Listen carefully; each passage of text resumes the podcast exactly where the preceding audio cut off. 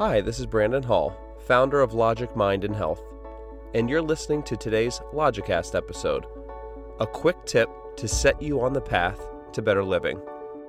At Logic Mind and Health, we offer a unique set of ideas and practices that provide the most effective techniques for reducing stress and living a better life. Our philosophy mixes best practices of the past and present, east and west, rational thinking, and purposeful action. Our approach is based on sound reasoning. Our methods have been verified by scientific research and our own personal results. Logic is in our name and at our core. We know what works, and we are passionate about sharing it. In today's Logicast episode, I'm going to talk about happiness. Are you happy in life? Where do you get your happiness? When you're happy, does it last or is it fleeting? If your happiness seems like it's usually temporary, or it's been a little elusive in your life, it may be because you've been looking for happiness in the wrong places. You see, happiness comes from within. It doesn't come from anyone else but yourself. Yes, the people in your life and your relationships are certainly a good source and a lasting source of happiness.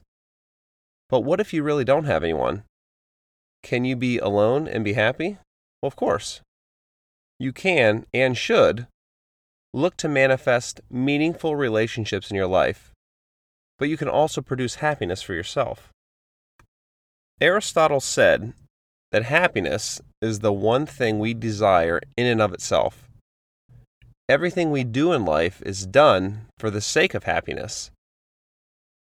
Father Robert Spitzer, a Jesuit priest and author of several books, writes about these different levels of happiness in his book, Finding True Happiness Satisfying Our Relentless Hearts. The first level is materialistic pleasures, tangible objects like cars and money and houses and jewelry and clothes. The second level is comparative happiness, or ego driven actions, keeping up with the Joneses.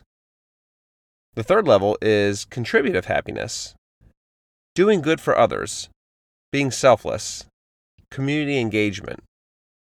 And the fourth and final level is transcendent happiness or transcendent pleasures. Things like the pursuit of perfect love and perfect truth and perfect goodness and perfect beauty. Everyone wants to be happy, but oftentimes they don't find ultimate happiness because they get stuck in these first two levels. It's so easy to get caught up in what other people are saying or doing. Life's guilty pleasures like money and substances and things that bring instant gratification. Just think about it. You saved up all that money, you finally bought that new shiny toy, and it was definitely awesome at first, but the feeling eventually faded and you moved on to the next new shiny toy. Our environments, social media, and news outlets cause us to become self conscious about the way we look and feel and present ourselves to the world. And that sometimes forces us to do whatever it takes to be better than those around us, which gives us some short term pleasure.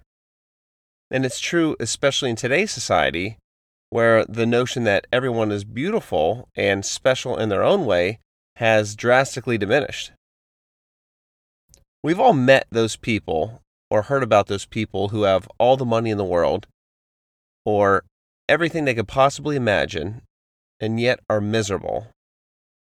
That's because true happiness comes from setting our minds on transcendence and then taking action in accordance with those transcendent aspects of reality or the transcendent pleasures or happiness.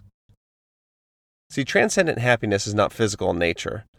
These aspects of reality transcend the physical world. They're not grounded in nature or in human intellect. They are the source of lasting fulfillment, and they are accessed with the non material aspect of our being, or our minds. The closer we come to perfect goodness, producing perfect beauty and love and expanding our minds so that we understand the true nature of reality, the happier we can become. The best way to do this is to create a habit of deep meditative contemplation, visualizations, affirmations, and then subsequent action. Produce transcendent happiness first in your mind and then share it with others. Give to others in a greater capacity than ever before. Build deeper and more meaningful relationships. Get out and engage in your community. You're going to find that your happiness will increase, but so too will the happiness of the lives of the other people you interact with. This will deepen your relationships and garner new ones. When you set your sights on connecting with people in more meaningful ways and help to make the world a better place, you better position yourself to obtain the highest level of happiness. But if you're unable to, you can still set your mind on transcendence and produce happiness from within. Create beauty in your life in the form of art, or music, or sculpting, or writing, or design. Set your mind on love and goodness. Contemplate those big life questions and become more philosophical in your thinking. This will lead you down a path of deep and lasting happiness. Well, that's it for today. I'm Brandon Hall, and thanks for listening.